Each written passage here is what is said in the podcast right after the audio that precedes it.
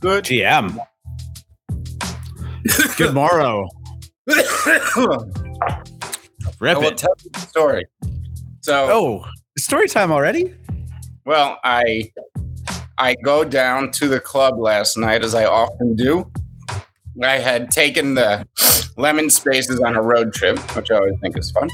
Uh, I got down to the club. I went into their fridge of hash. They have a little fridge there filled with hash. I, I looked at the flavors. I picked out what I wanted. I paid for it. I got in the car. I came back uptown. Sat down. Did you pay an ETH? What'd you say? Did you pay an ETH? Uh, uh, we won't say what I paid. But No, What? I thought you. I thought you convinced them to accept ETH as a payment. oh, oh, I did. I did. The club now takes ETH. So Fuck yeah. Okay, Uh, big win. I got home. I opened the box. There was the beautiful jar inside the box. I opened the jar, and it was empty. There What? was there was nothing in the jar. I said, "Oh, that's that's something." Uh, I quickly took a picture. I sent it to the club. I said, "Oh, look at what," I-" and, and he sends me back a message. Uh, oh, fire! You know, Yeah. like, oh, he says fire. No, but then he was like, I'll bring it back. So just thought that was fun last night. She got some extra steps in, Mm-hmm. Yeah. Well, and and you got your hash. no, I they were closed. This was late at night. Oh, oh, that sucks. Gotta go, but yeah, yeah. yeah. Oh, that's painful. You know, you get home, you're like, oh, you're gonna open it, ah, and then you always just nothing in there. It was hilarious. Just I have a story. I have a story that's exact opposite to that in a way. Exact I was-. Now I was very, yeah, I was very hungover one day. Mm-hmm. The wife was out working.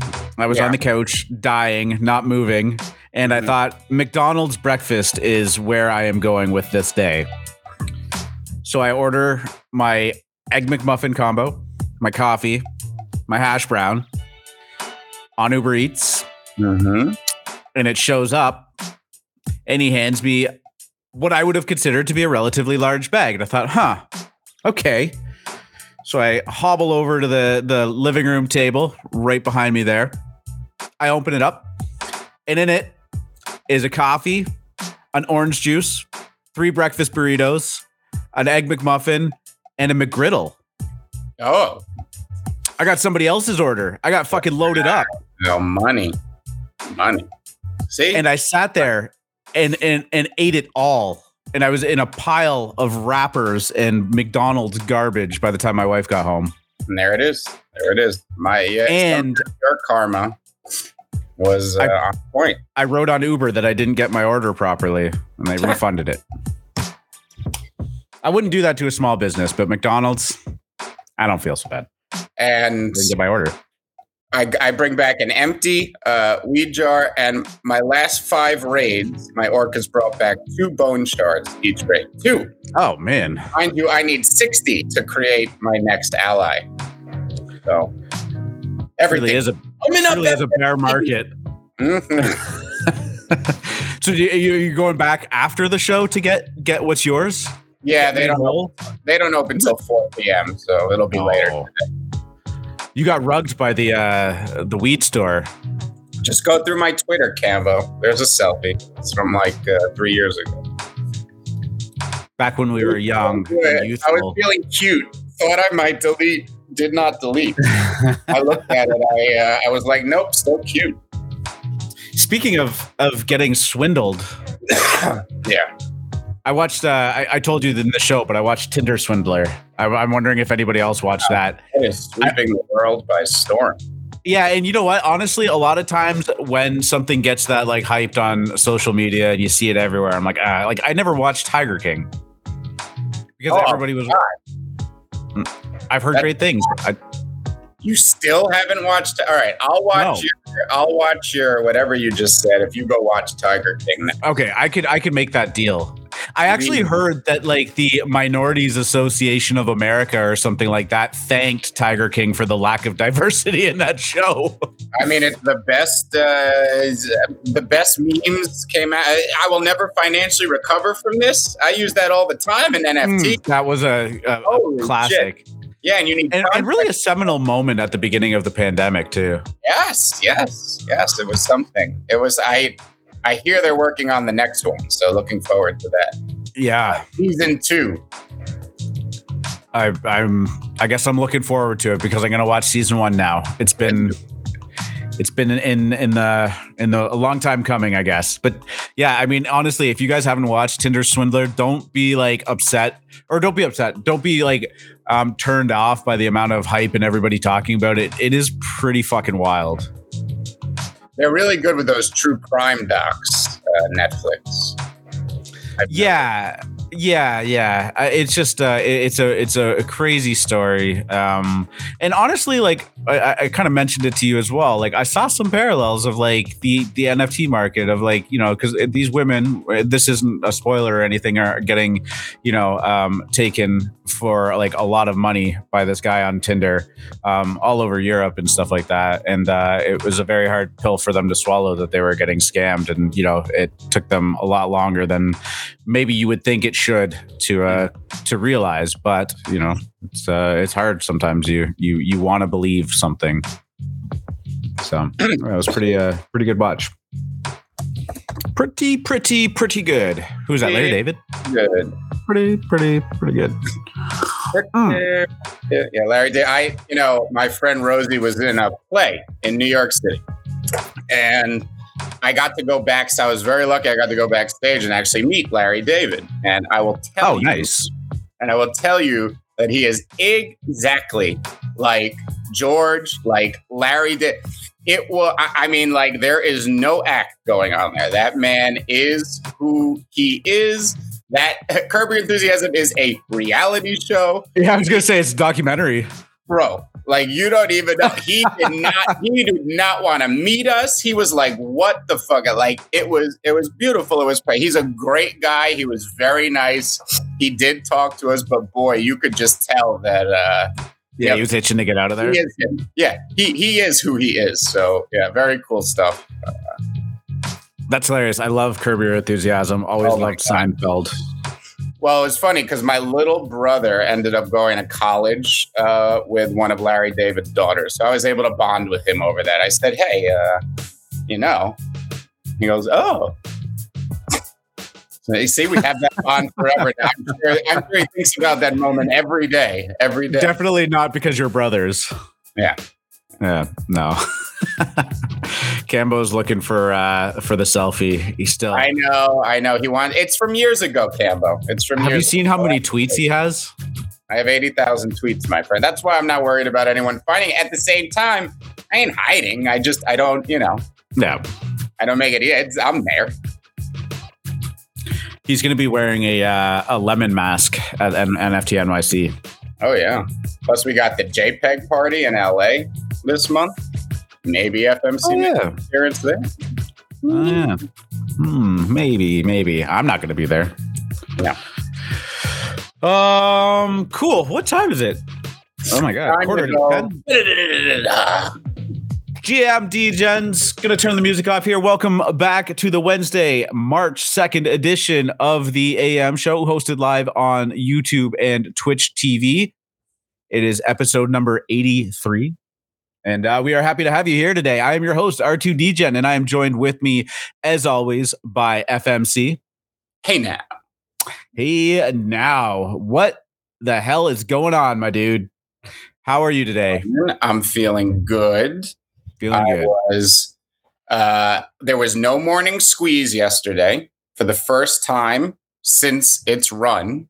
We take the weekends off, but the first weekday that was missed and we did a space on self care and uh, taking time off instead. So that was very lovely. I thought it it was. Uh, okay, so let's let's uh, let's dig into that a little bit. Then you know you're you were uh, hosting it with um, Duchess Betsy. Duchess Betsy. Yep. You're on Twitter. You're supposed to be taking the day off, and instead you host a Twitter about taking days off. Um, yeah.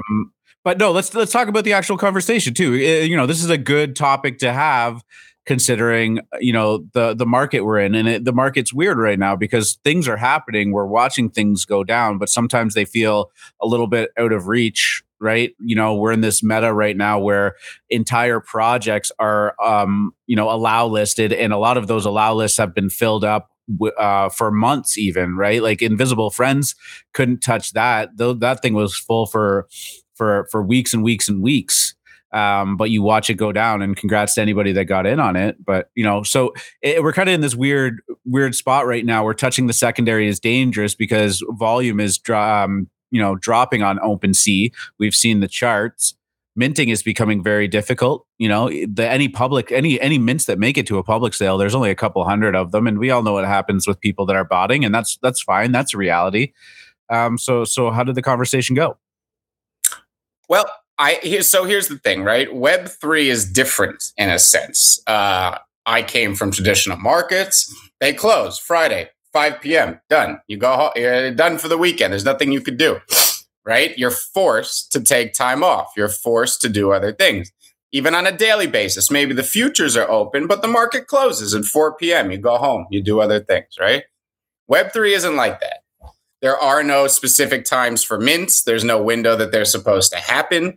Uh, crypto is 24 7, 365. And if you're good at it, if you're doing well, if you're building something, that could suck you in uh, and suck you in in a to an unhealthy extent in which you are not balanced in your life. So, given all given all the people in this room participate in Web3, are building in Web3. We just thought we would go over some of the ways you can realize you get sucked into that without even noticing. And a lot of the things you could do to find balance because there's two types of balance. You have people going to the extreme right now, working 24 hours a day, not leaving the computer, neglecting relationships, FOMO, all that good stuff, right? That is eventually uh, going to catch up and you're not going to perform at your best right? This is this is on any front. You're right right. It's counterproductive in the long run but you always feel like you're missing something. There's always fomo uh, accepting you're going to miss things. That is that is a good way to start. But it was great space went about two hours. I love hosting with duchess betsy. She's so smart. She gets it she is building multiple projects in Web3.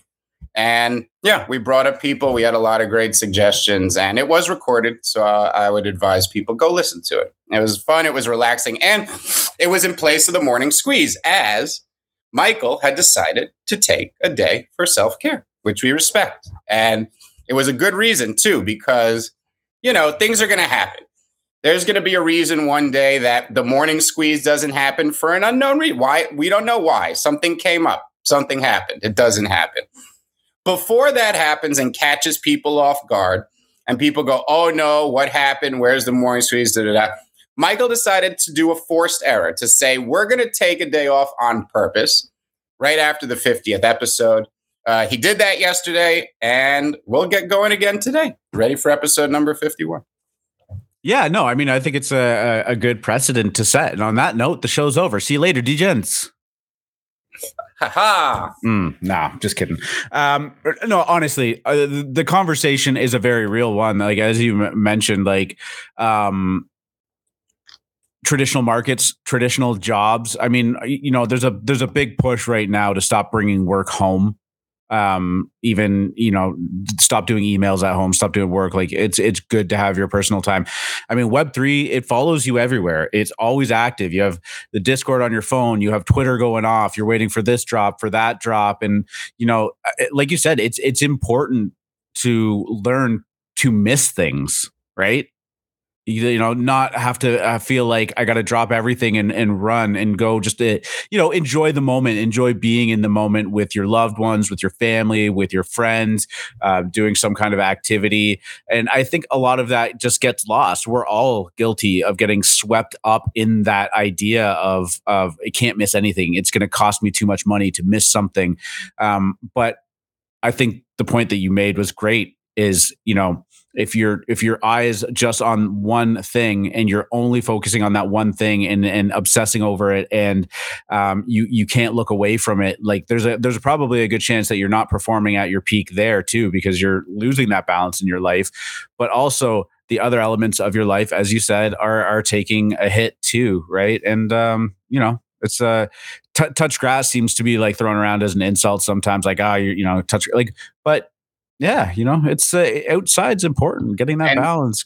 You know, you just have to accept that you're going to miss certain things, and it's okay. This is the era of opportunity cost. Okay, you don't have to bitch and complain because you missed a few plays. All right, we've seen that a lot, but all you got to do is understand there's always another play coming down the pipe. Always. Mm-hmm. That's what this market is. And I had been saying it for weeks. We were heading into bearish seasonality. Okay, that that was the backdrop I had been talking about on the, on this show for weeks. So it seems that the people that didn't expect the market to quiet down and the alpha to dry up are cranky about it when it was broadcast on this show. So you know, here we are. Yeah, the other thing that I will say is it's so easy to look at the opportunities you missed um, that did well.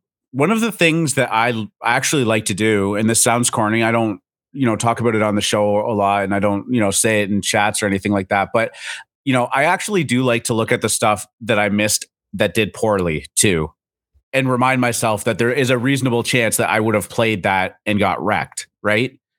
Because it's way too easy to just you know in hindsight or or in your imagination make up all of these scenarios where you minted this it was the perfect play i could have sold the top that cost me that much money there's no guarantee that in that moment that's what you were going to do there's also a myriad of shit that happens and goes down in mints that goes to zero immediately after and you're you're you're out of pocket not to not not your out of pocket out, out of your ETH, right? Exactly. Look, everybody is a victim of hindsight bias. I don't care who Everybody. you are. I don't Everybody. care if you know it exists. It creeps up on you. You can't help it. It's it's part of human nature.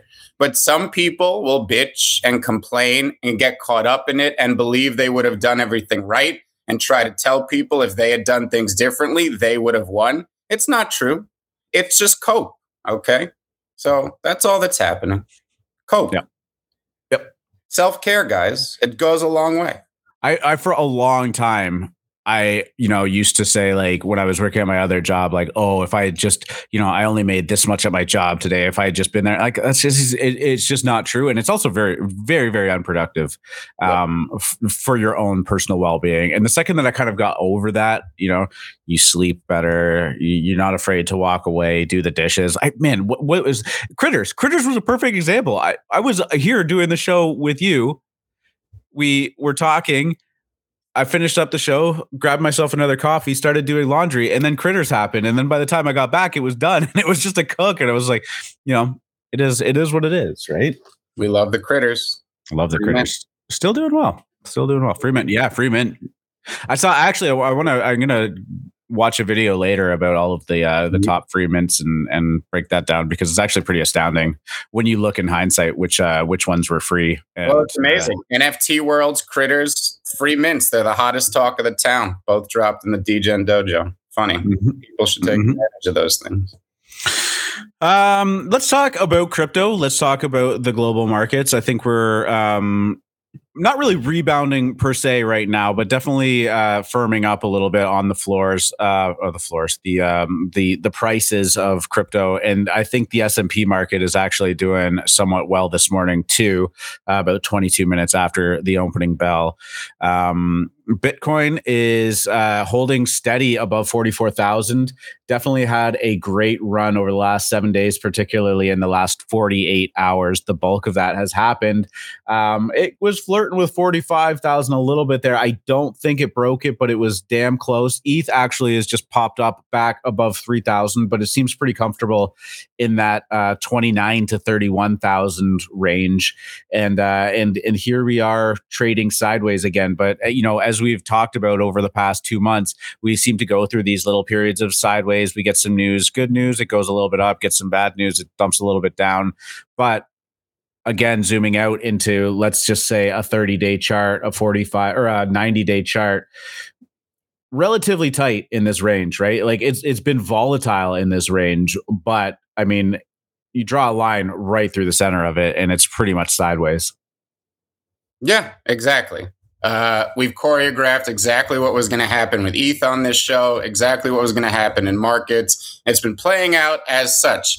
As still, I would like you to Independent watch. Independent of global news too. Global news. I, I've always, you know, I always say this: the news, the excuse me, the market, the price of the market, the narrative is always decided ahead of time. Price action will tell you what's coming. When I saw what was happening in markets in January, I was like, oh, must be bad news coming. And lo and behold, 8 million percent inflation, World War III, here we are. It's largely priced in with the exception of worst case scenarios. And people love to come out and talk about the worst case scenarios. Why it gets clicks, it gets likes, it gets kek emojis. Okay. This is what gets people emotional. It's what gets people up in the day. But you got to remove emotion from markets. And if you look at this technical setup, all right, 3000 was programmed. People wanted to stable up. 2400, 2600, 2800, 3000. We're here now. But let's take our cue from the S&Ps. That's what I've been saying for weeks. Watch 4400 on the S&Ps. Right now, we are consolidating the huge rebound off of the Ukraine lows we experienced last week. If we can get above 4,400, it probably means the coins are going to rally. I would expect NFTs to continue to remain depressed again, exactly as choreographed. We were going into bearish seasonality with a huge liquidity draining week. This was choreographed. choreographed Okay. Let's watch 4,400. I could see either more consolidation here. Uh, I could see us break above. The next resistance there would be a little ab- about 45.30 on the S&Ps. That's where it starts to get interesting.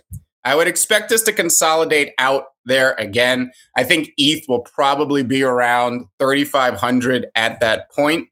Um, that would be very healthy, I think. I think if that happened, we would be sneaking right back into the bullish seasonality window going into April. Um, by mid April, we tend to be out of the woods when it comes to seasonality, and we will be set up uh, for probably a record summer that will make last year look like a child's game. And I say that because this January made last January look like a child's game. And yeah, hundred percent. Oh, sure. going. Sorry. Well, I was just going to say, and each time the NFT market has gone into a depression for a month or two, uh, it has come back 10 times stronger. And that's going to happen again. And that's why holding is often the best strategy, especially when you're paying 35% VIG off the top for every short term trade you make. Obviously, you're in different parts of the world, that's not applicable. But for our American audience, it's something to think about. Hundred percent. Yeah. I mean, taxes is eating into every single piece of profit that you make. And sure, you can you can write off some of your losses, or you can write off your losses, but um, you know that's not that's not the goal, right? Like you you know if you, you don't want to be writing off losses, but you know.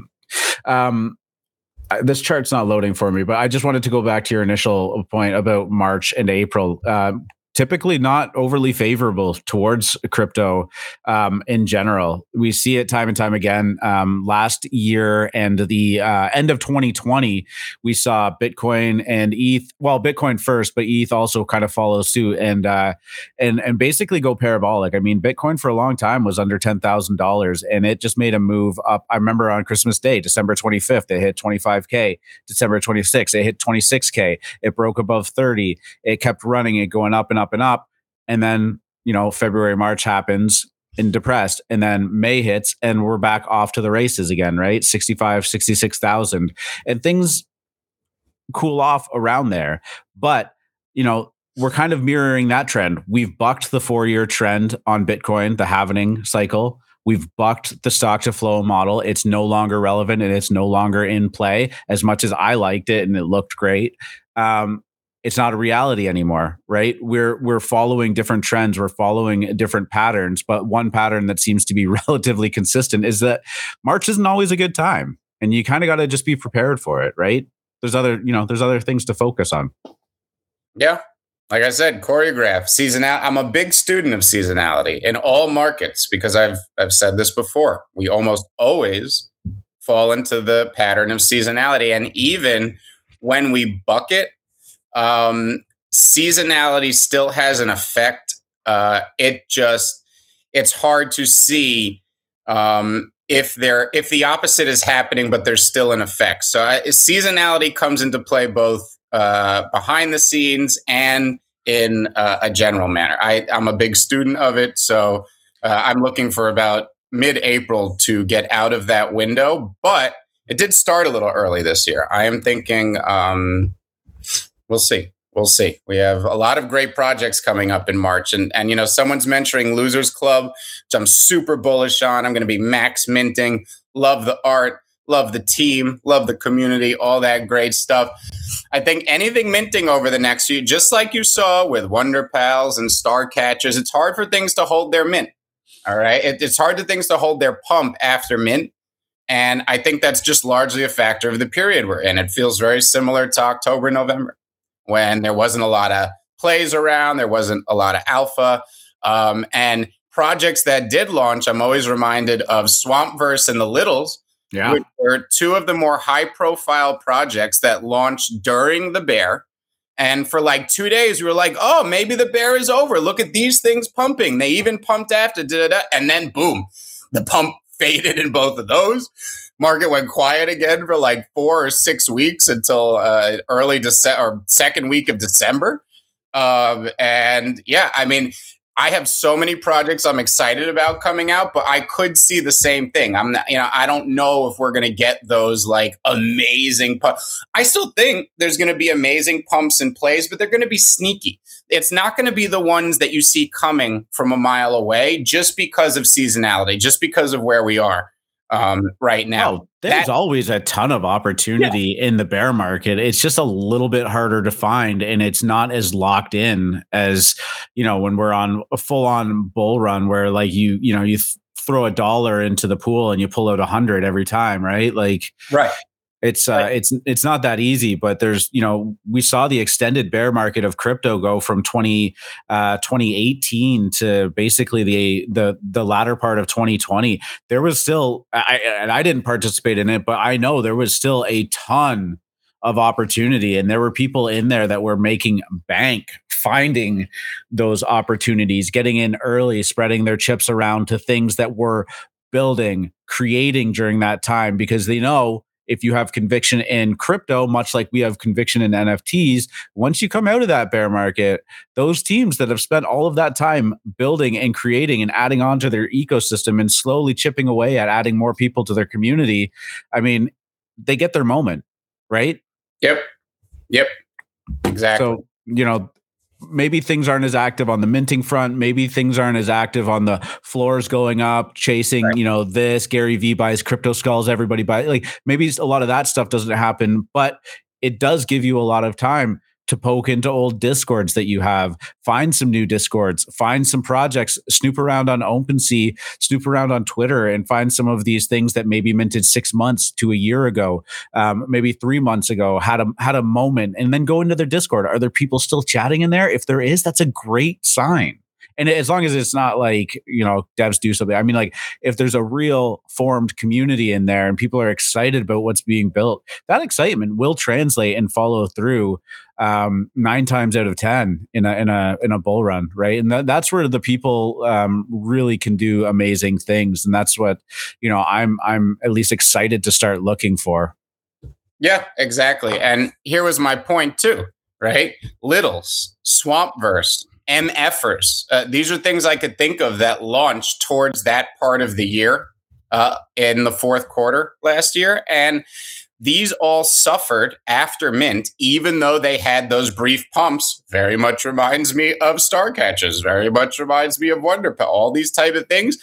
That gave you a great opportunity for a long time to build your stack of these things. It gave, it, it was the opportunity because now coming out of it, you could see what happened to MFers. You could see what happened to the littles. All right. And that is what I think I'm looking for in March is that sure, I think all the projects we're talking about may have brief pumps afterwards. I hesitate to give a price target. I hesitate to say that these are going to moon just because I know we have this backdrop of seasonality. It's making a lot of people grumpy. This is this is the period we're in. So, we'll see. I have at least four bits I'm super excited about for right now, but like I said, backdrop of seasonality, got to get through it. Looking forward to it. Losers Club. Friday. we always get through it. Don't don't you worry. Um, I, I did have a, an article pulled up about Bitcoin decoupling from traditional markets amid Russia Ukraine conflict. Um, but I will say this: I, I, don't know that that's necessarily the case, and I'm not sure if you disagree. I do think that it's just like a higher volatility swing, but trading in the same kind of range, right? Like S and P goes up three percent, it's fifteen percent for for crypto. Um, down three, 15. You know, is it would that be a fair assessment too? I, I don't think I've seen a, a, uh, a hard decoupling here, unless you're talking about actual like percentages, which right? You know. No, no, no. Yeah, you're right. I and that's it. it I uh, you know it seemed like crypto even decoupled from traditional markets before they had bounced, but it was very minimal because these are all risk assets, and we still have overarching geopolitical risk right now. Nothing, nothing will escape that um, if it continues to to get more aggressive, all that type of thing. So I will, uh, I will, um, yeah, I will be watching again. Ca- cautious optimism, as I like to call it. Things are setting up bullish right now, but when we have that backdrop, you just never know. I'm not an alarmist. I always tell you I'm an optimist. I don't think the worst will happen uh, in relation to these things, but at the same time, it's a risk, and we're, we're in risk assets, so we're we're on watch right now. Strap in for the wild ride. Um, I pulled this article up. I don't even think we talked about it um, on the show or on the pre-show, but all things aside, like it's kind of funny. Apparently, Parler is uh, is teaming up. It's it's sorry, I'll just read the article title. Parler is attracting is trying to attract crypto users to its new market, marketplace with Trump NFTs. Parler, which markets itself as a free speech alternative to Twitter, is looking to NFTs to broaden its reach and draw more users. And apparently, they are just going for it, doing a 10k Trump PFP profile picture. Um, I, I mean, I don't have much comment on this. I'm not going to dig into the politics of it or what Parler is and, and all of that stuff. But uh, I got to believe that this thing is going to gain some traction. yes. The, the, you know, just like Parler, there's obviously a very large alternative voice in this country and they feel underrepresented by Web 2. That's why I think there's a Venn diagram that overlaps a lot um, with alternative politics. So it's just something that, you know, comes with the territory. I don't pay much attention to it. You know, it doesn't line up with my philosophies. It is what it is. So Trump is coming in. He's going to have NFTs. I, I, bet a lot of people want them. I bet hell, he's probably going to bring a lot of people into NFTs that were never there before. So it well, is, and that's that's what I was going to say, right? Like, uh, looking for like a uh, influx. Bitcoin's mooning. Bitcoin's mooning. We're on the run. Maybe that's why the chart crashed. Yeah, sitting at uh, just under 45,000, but I did think it broke through there, as Mike Track was saying. Uh, Mike Track also saying March feels like it's going to be a brutal one for NFTs, going to clear out a lot of people, going to load up on good projects, though. Uh, I mean, yeah, again, highlighting the importance of maintaining some liquidity that you're comfortable with and then just not going too, too crazy with it because there's always going to be great opportunities out there.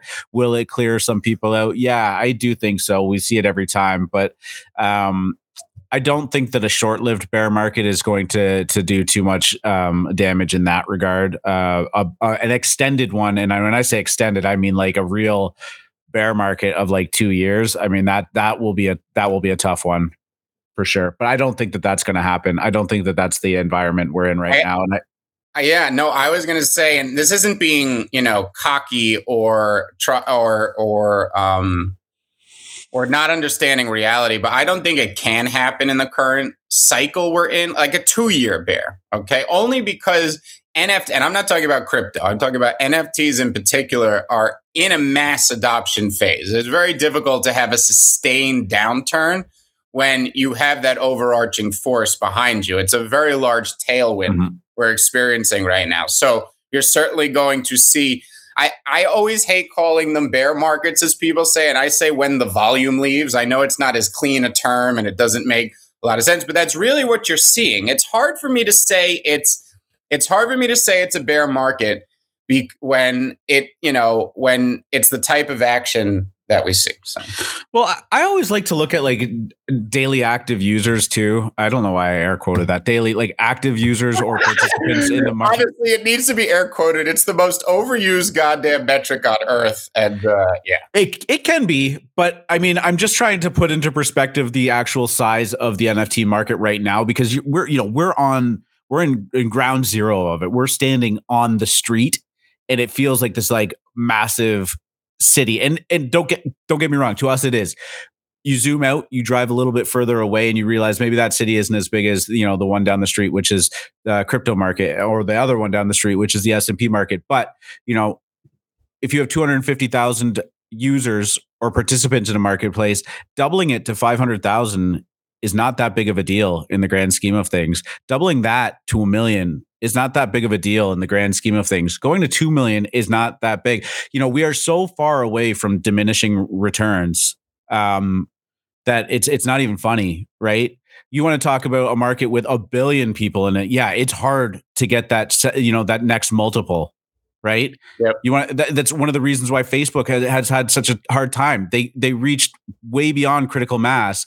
They they they reached a global scale, and there was nowhere else for them to really grow. And people went, "Oh, okay, I guess that's it." Right? We're so so so far away from that. Yeah. Um, think, yeah, we're we're anywhere near anything like that happening. So for sure. Um, on the complete opposite side of things, Dolly Parton and James Patterson, novelist James Patterson, is creating um, an NFT books with. Uh, releases NFTs and books. Dolly Parton is releasing music and artwork NFTs during South by Southwest this year.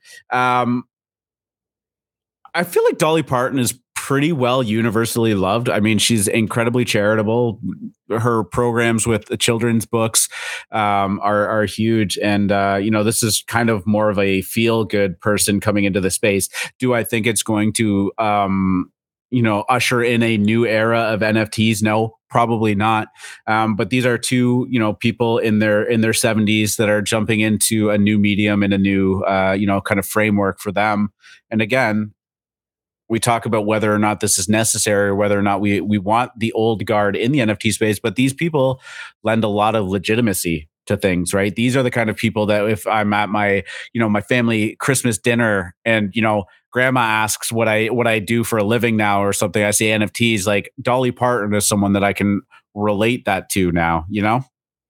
Yeah, and I'm, you know, I don't know there are few people uh, I am as much of a fan of as Dolly Parton. Uh, this woman is soul. This woman is brilliant. I, I, I love Dolly Parton. I would ape a Dolly Parton NFT, no cap. Uh, James Patterson's cool. His his books are great.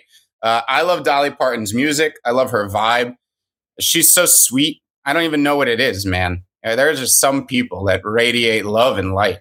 I am I am a Dolly Parton fan. Yeah, I mean it's amazing. Great artist, great musician, like been around forever. Jeff is saying this will be my wife's first NFT. She loves Dolly. She's taking the kiddos there for spring break. I mean, again, like perfect. Jeff's wife's first NFT. Welcome to the NFT world. I can already tell you that this news article has brought at least one person in, right? And that's how you get the ball rolling. So I love to see that. Hey, me and your wife would have, you know, a good time jamming out to some Dolly Parton, man. We love Dolly. We love. I think Free Market sung Jolene a, a few times on the show, actually, oh, or at least I'm- Jolene. She is mm, Dolly Parton, man. Can't you kind of belt it out, man. I'm not gonna lie. You got you you yeah, have like a little flair on the end of it too. I know. Yeah. I yeah, know. I know. You know, I'm a member. Shut, shut up, baby. I know it. Literally, you got to understand. I auditioned for the great Mela B. I don't even think you guys know what this, but she chose me to be uh, lead singer of the Lemonettes. Shout out uh, Out of Pocket Entertainment. Shout out Driz. Lead shout singer of the band. Shout out Aaron. Shout out all my Lemonettes, When System, Shells. You got a long list of lemons there. This yeah, no, we have, into, uh, yeah, we have quite a few now. Anybody, but shout out. Yeah, there's good lemon things. Yeah. Um, CatBlox the long rumored uh, pro- or the project with the long um, rumor of Puma being partnership I, has been confirmed. As they say, the cat is out of the bag. Uh, forgot to pull up OpenSea here, but it is um, you know it's sitting at about 0.37. Don't know if that was supposed to move the floor or not. I think this price was uh, by and large baked in, um, even though it wasn't official the writing was all on the wall there, and and I think people knew that it was coming. Uh, Puma has changed their name to Puma.eth and uh, has bought a cool cat and is rocking that as their PFP. So, welcome to the NFT and uh, Web3 world. Puma shoe brands seem to be really leading the charge into getting into this space. Nike, Adidas, Puma. Um, is is Converse in yet? No, I don't think so. I don't. Converse isn't a huge player in the game anymore, anyways. But um, yeah, kind of kind of cool. Uh, I don't own any of these CatBlox. Uh, it doesn't. I was, I was going to ask. You got Chuck Taylors? Do you have a pair of Chuck Taylors? I don't actually. Do you? I used to when I was a kid. I don't anymore. I, oh, I have owned Chuck Taylor. Yeah, yeah, yeah. No, I was yeah. Asking. yeah, just in dope shoes. They don't give me that support that I need. They're good basketball shoes. What? What? Mm. Good basketball shoes. Yeah, well, that yeah. I guess. Oh, you got to get the high tops for them, though. High tops, sure. Yeah, yeah. Um, but yeah, I mean, exciting. I mean, I'm gonna obviously watch what Puma continues to do in this space.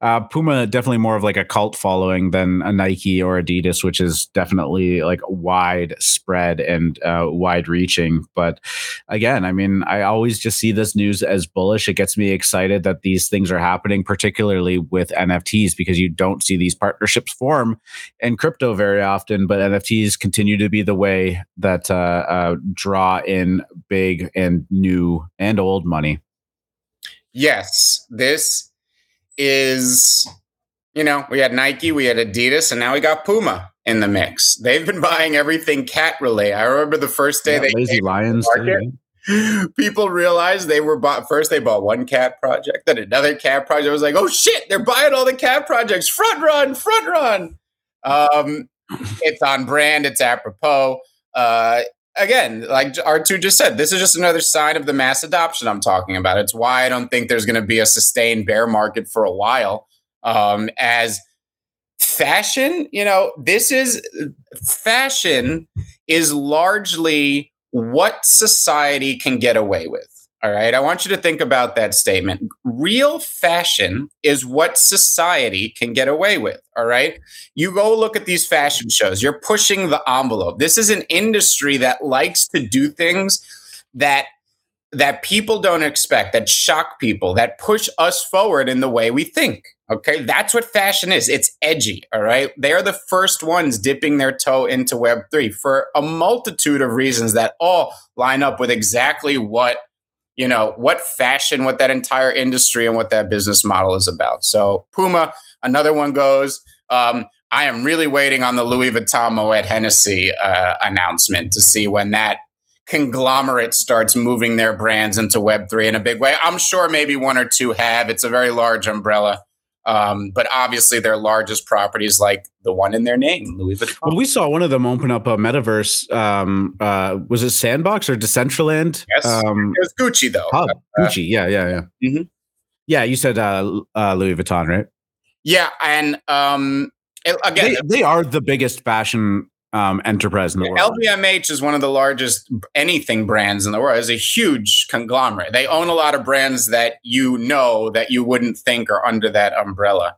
Um, and they, yeah, it's it's luxury and fashion. I mean, that's their that's their thing. They're luxury goods. So. Oh, I didn't realize number one uh, chess player in the world, Magnus Carlsen, is part of Puma too. That's actually a pretty uh, slick jacket he's got on there.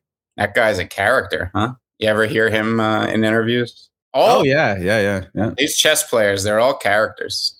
Um, yeah, Bobby. I actually I I love chess. I'm not very good at it, but Hikaru and uh, and and Magnus, yeah, they're very entertaining people.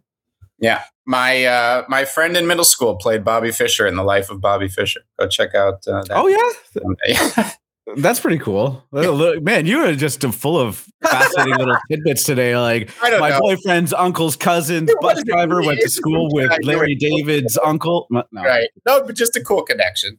No, no, it is for sure. That's yeah. You know, I I I I realized that like chess was going to be become a big thing again a couple years ago, and like I've always yeah. kind of just played it online, whatever. It's a good just like mental exercise and uh, you know a way to kind of keep on top of uh, some some brain activity sometimes. But um, I saw like a YouTube clip of Magnus Carlsen playing online with like his like his boys in the background, kind of just staring, and he's like playing speed chess, just going crazy, and he's just like listening to gangster rap in the back, and I'm like, oh man, chess is kind of cool now. I'm like, that's pretty cool. It's and it's exploded. I mean, it's everywhere.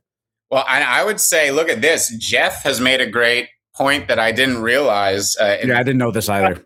Puma is a cult following because of Kendall uh, or Kylie Jenner. I would argue, and we've talked about this, we've played this game a few times, like what celebrity would be the most important uh, coming into NFTs. You know, I don't know, buying an ape or buying a cool cat or something like that. I do think, you know, Kim Kardashian, Kendall Jenner, yeah. Kyle Jenner, these would be huge, huge. They just have people, you know, on all ends of the spectrum, young, old, middle, uh, middle aged, uh, middle of the country, East Coast, what like that the Kardashians intersect everyone. Like that is they are arguably the most popular brand in the world when you you know take into account all the things they do. Mm-hmm. Uh, so I think that would be a huge one. I'm not saying that Puma getting in has anything to do with it, but the Kardashians are extremely smart. They're extremely tech forward. They're extremely business savvy. I'm sure they've been having the conversation for a long time. They're not just gonna they're not just going to buy an ape and put it as their PFP because they want to do it. They're certainly going to make fanfare out of it, figure out how to profit from it, without obviously, you know, trading and selling the ape, but not not not that way. I'm just saying it's it, they'll likely make a show out of it to help bolster their brand. So we'll yeah, see. Well, their their their profit comes from the marketing component yeah, of it, yeah, too, was, right? Yeah, because exactly, exactly. trading trading a Bored Ape, you know, may, even if they make a great trade and net like a solid cool 200 grand or something, I mean, that's nothing nothing, yep. nothing, nothing to these brands. It's not worth the the barely worth the the time it would take to pay people to analyze these trades or figure it out and all of that stuff in that regard. Again it's the fanfare and and the spectacle of it. Puma is in web3 we're talking about puma right now. I haven't talked about puma in at least 6 hours no wait. Um but but uh but yeah i mean th- this is this is why it works. But again there now as uh, as jeff pointed out kendall or kylie jenner the jenners the kardashian family um there's a there's a, a pathway there right? Yep. There is now one less piece of friction to to to bridge that gap um, speaking of cool cats, Clon was on the Oh Shiny show yesterday. I tuned in for the very, very beginning of it, but I was unfortunately unable to listen to the entire thing. Um, the news was not great though, and the uh, Cool Pets game has at this point been postponed indefinitely? Question mark. Yes, indefinitely. They the the news, while maybe not what the wa- market wanted to hear, I think did calm some people down as it came yeah. from himself. He did explain a few things. I did not see it. I don't want to go over the finer points, uh, quoting him when I wasn't there. But the general gist here Cooltopia is delayed indefinitely, which means that obviously there were technical issues. We don't know what they were.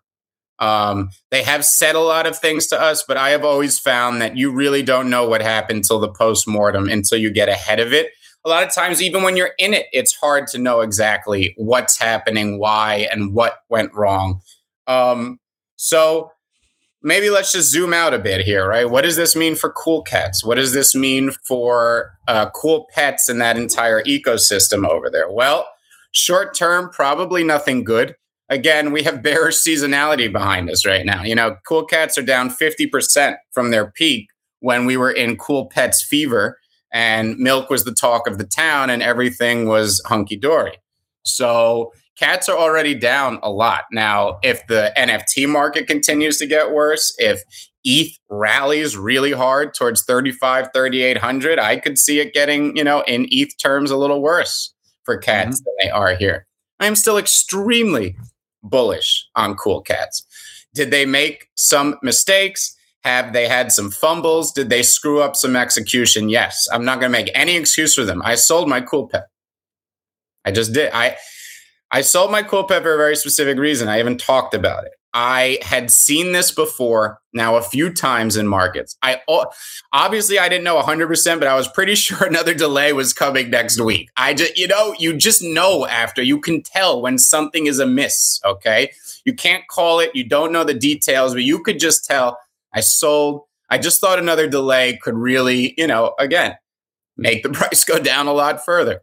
So I'm not trying to make an excuse because it was completely bumbled. There's no, there's absolutely no excuse here. But what is Cool Cats? Okay. What, why was I ever bullish in the first place? It is obviously one of the most prominent, steadfast, real communities out there. Any community building a community is largely basing it on what Cool Cats did. And that doesn't mean it's the same vibe, and that doesn't mean they're doing everything the same.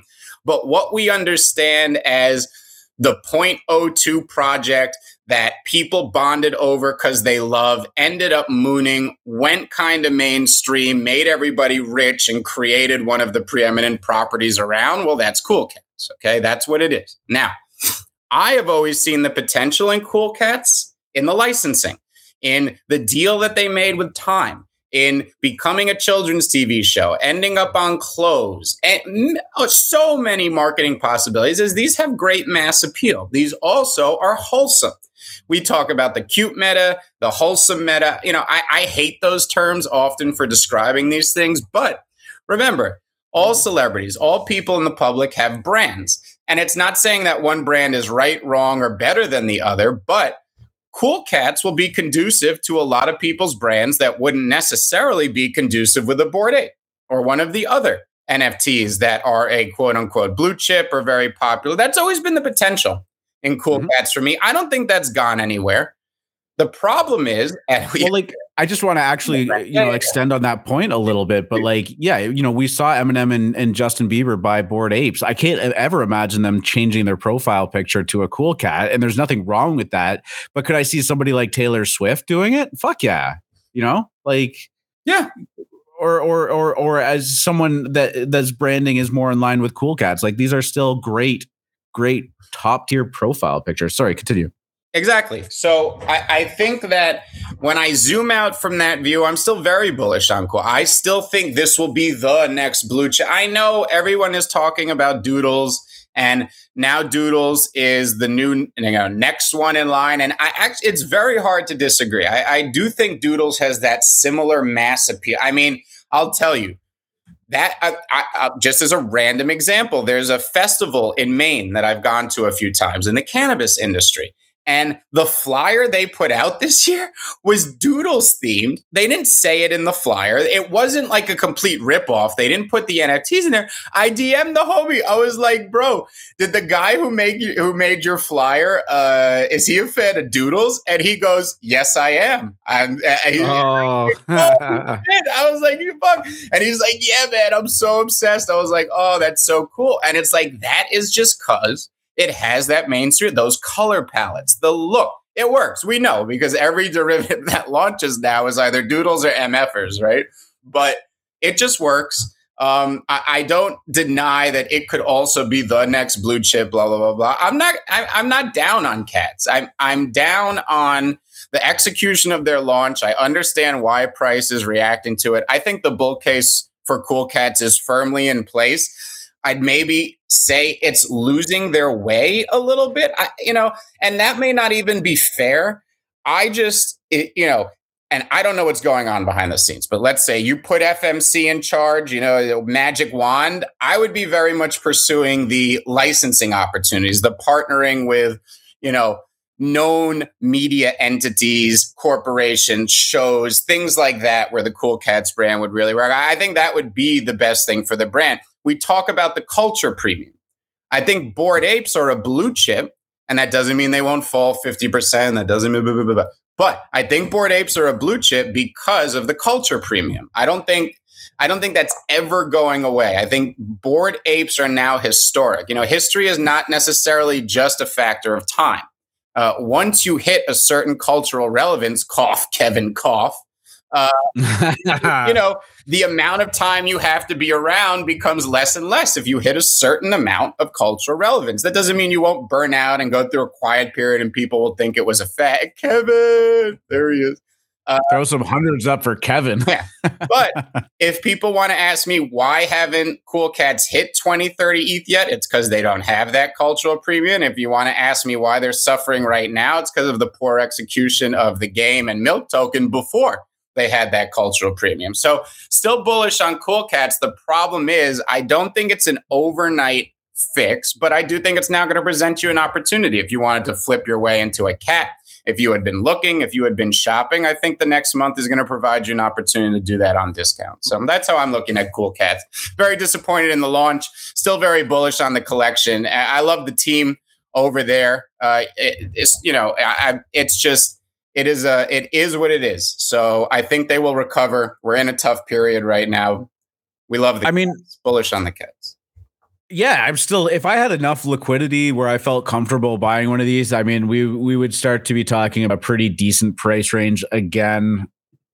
I do think they about this, five or six. I mean, yeah, I, and that's what I'm saying. Yeah, was like, you know, it, the, the secondary is such a hard thing. Like, if you were to buy this now and not worry about the price for the next year, like I think you'll be fine. But if you were to buy this now and you don't want to stomach that, like you you might be watching it go down further and that's okay as long as you're not starting to feel fomo or regret or you're gonna you know paper hand it yeah, um, here's the other thing i always say you know if i'm gonna buy a $23000 jpeg and i'm buying one right i'm not i'm not clearing out one row of cool cats here i, I can't do that all right i can't just buy a bunch of floors i know i'm gonna sell later because of blah blah blah if i'm buying a cool cat it's the one i love it's me trying to find my forever cat I'm like shopping for them live on the show. Right, right, right, right. I'm likely to go above floor for that. So when we're looking at seven and you're telling me, oh, it's going to fall to five, I don't particularly care too much. I'm look in my mind, it's like, all right, I got to spend five to 10 on one of these cats. I want the one I want. Uh, let you know,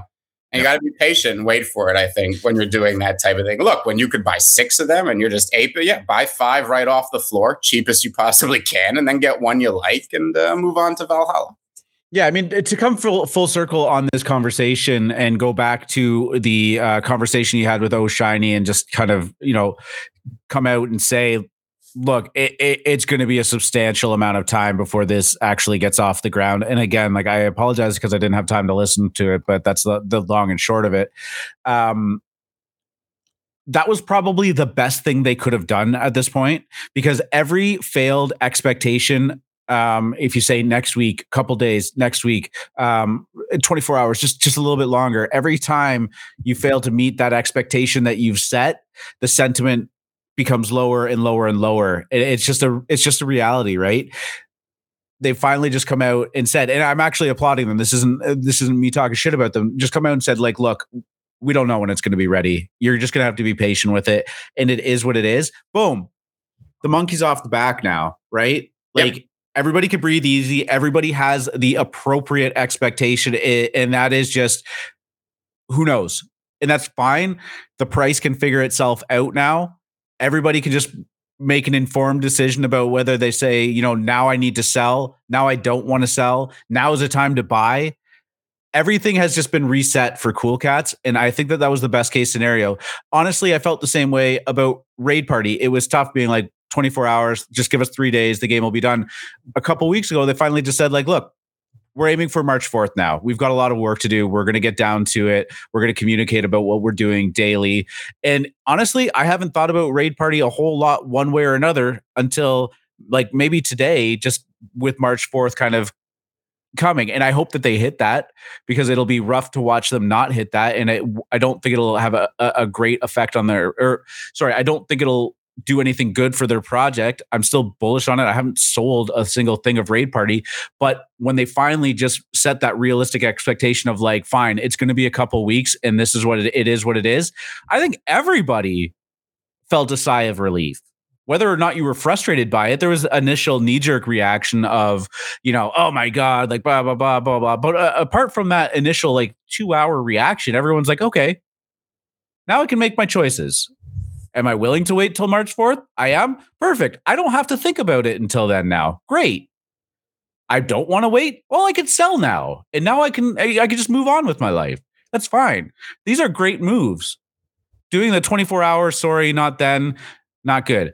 Like just just you know kicking the can down the road uh, a couple of inches is uh is never going to do well for you. So I think Cool Cat's actually just coming out and doing this. It's hard to stomach. It's hard to swallow. I'm sure there was no part of Clon that loved going up on that stage and, and being the bearer of that news. But I guarantee everybody feels better now. Yes. And that that was the main thing here. You wanted to hear from look, you wanted to hear from the CEO or Clon. And having Clon go up there whether the public, whether he made the public feel better, and I'm sure we will still suffer through Cool Cat's FUD for the next few weeks as as price finds its floor here. Uh, to have Clon go up there, I think made a lot of cats feel better. Uh, made them feel good about the project again. And like I said, I'm, I'm still very, very bullish on Cool Cats. I think they're going to going to be a blue chip here at some point this year as they gain that culture. Remember, it's not even about price for me, though. Price uh, it will correlate to it. It will. I mean, there's no it. It will reflect exactly in its price, but it needs that cultural relevance, and I think that's coming for them. I think we haven't heard anything from Time for a while, and I, I you know, they're not doing nothing. So uh, big things are coming this year. This is going to be. We're going to look at March as a very big opportunity, and we're going to be pointing back to it a lot this year. For sure. Yeah. Just to wrap the Cool Cats conversation up, Decoy asking, will the price drop further? At this point, I think Cool Cats are dependent on the state of the market. I think all things considered, everything is now out in the open, baked in.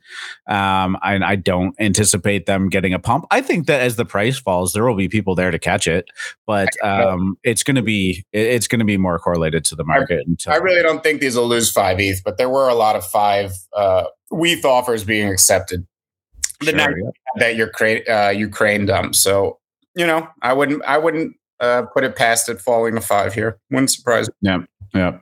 Um, we also just touched on Doodles, but again, like uh, going back to the Space Doodles, Doodles doing really well. 11 ETH. Space Doodles kind of, uh, there were only a couple of sales where people thought they were getting an additional NFT and, and accepted some substantially low uh, or listed for substantially low and they got picked up that didn't uh, it didn't cause too big of an impact on Doodles or anything regarding their ecosystem. But um, I got to say again, spending some time looking at them yesterday and whatnot. I mean, they they they've just fucking crushed it. These things look so good. So um, also maybe some hints of a game there. Did you see any of that?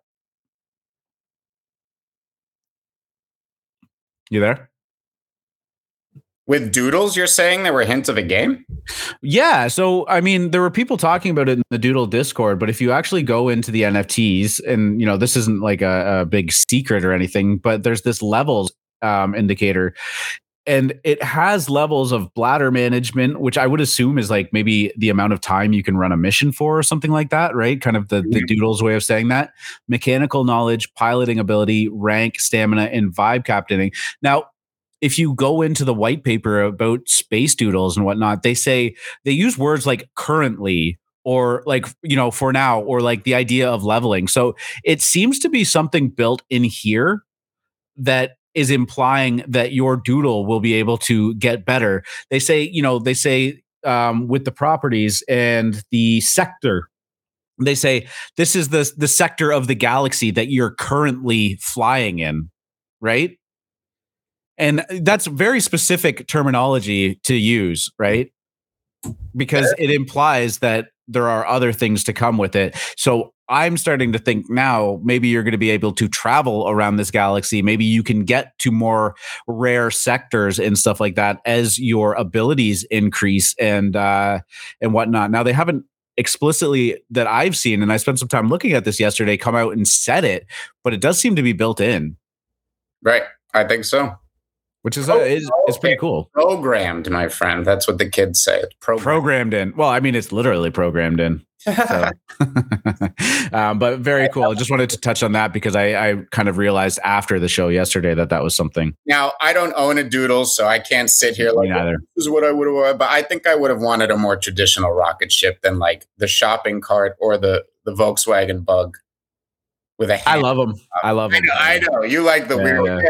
Good. I hope you pull a weird one if we if you get if you get a doodle. Can you? you this is this, this, is fucking hilarious to me. I love it. That was pretty good. now, if you're um if you're shopping a doodle, is there a way to see what the spaceship looks like while you're shopping it?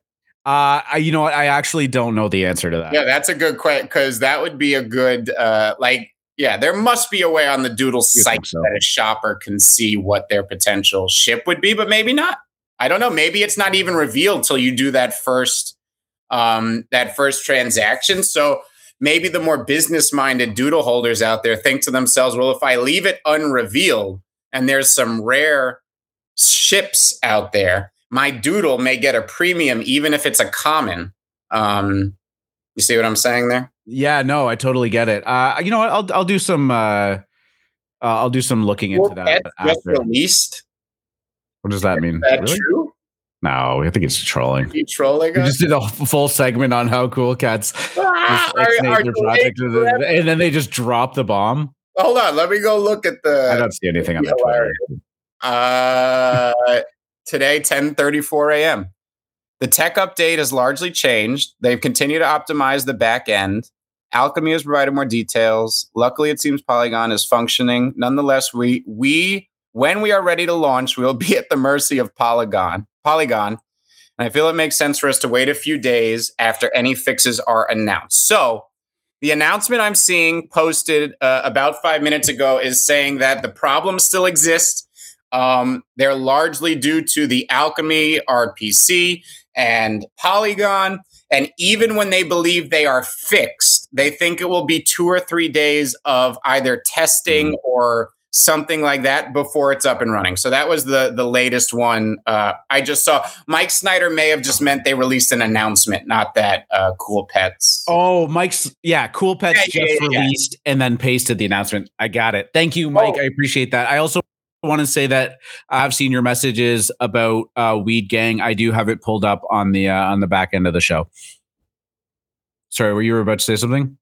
I think that was it. Yeah, uh, just the Cool Cats announcement, and that's uh, that's it. They say there's still uh, same problems are still there, indefinite. When they get back up and running, uh, and tell you that the technical problems are fixed, it'll be a few days after that that the game gets going. So no, no worry, Mike. No worry. I'm easily confusable, so don't apologize. Yeah, I wake up confused. Um, last little bit, I guess we're kind of still on news slash NFTs, but I just want to say congratulations to you and uh, your co-host of the Lemon Squeeze, Michael, um, for this announcement that Little Lemons has just put out.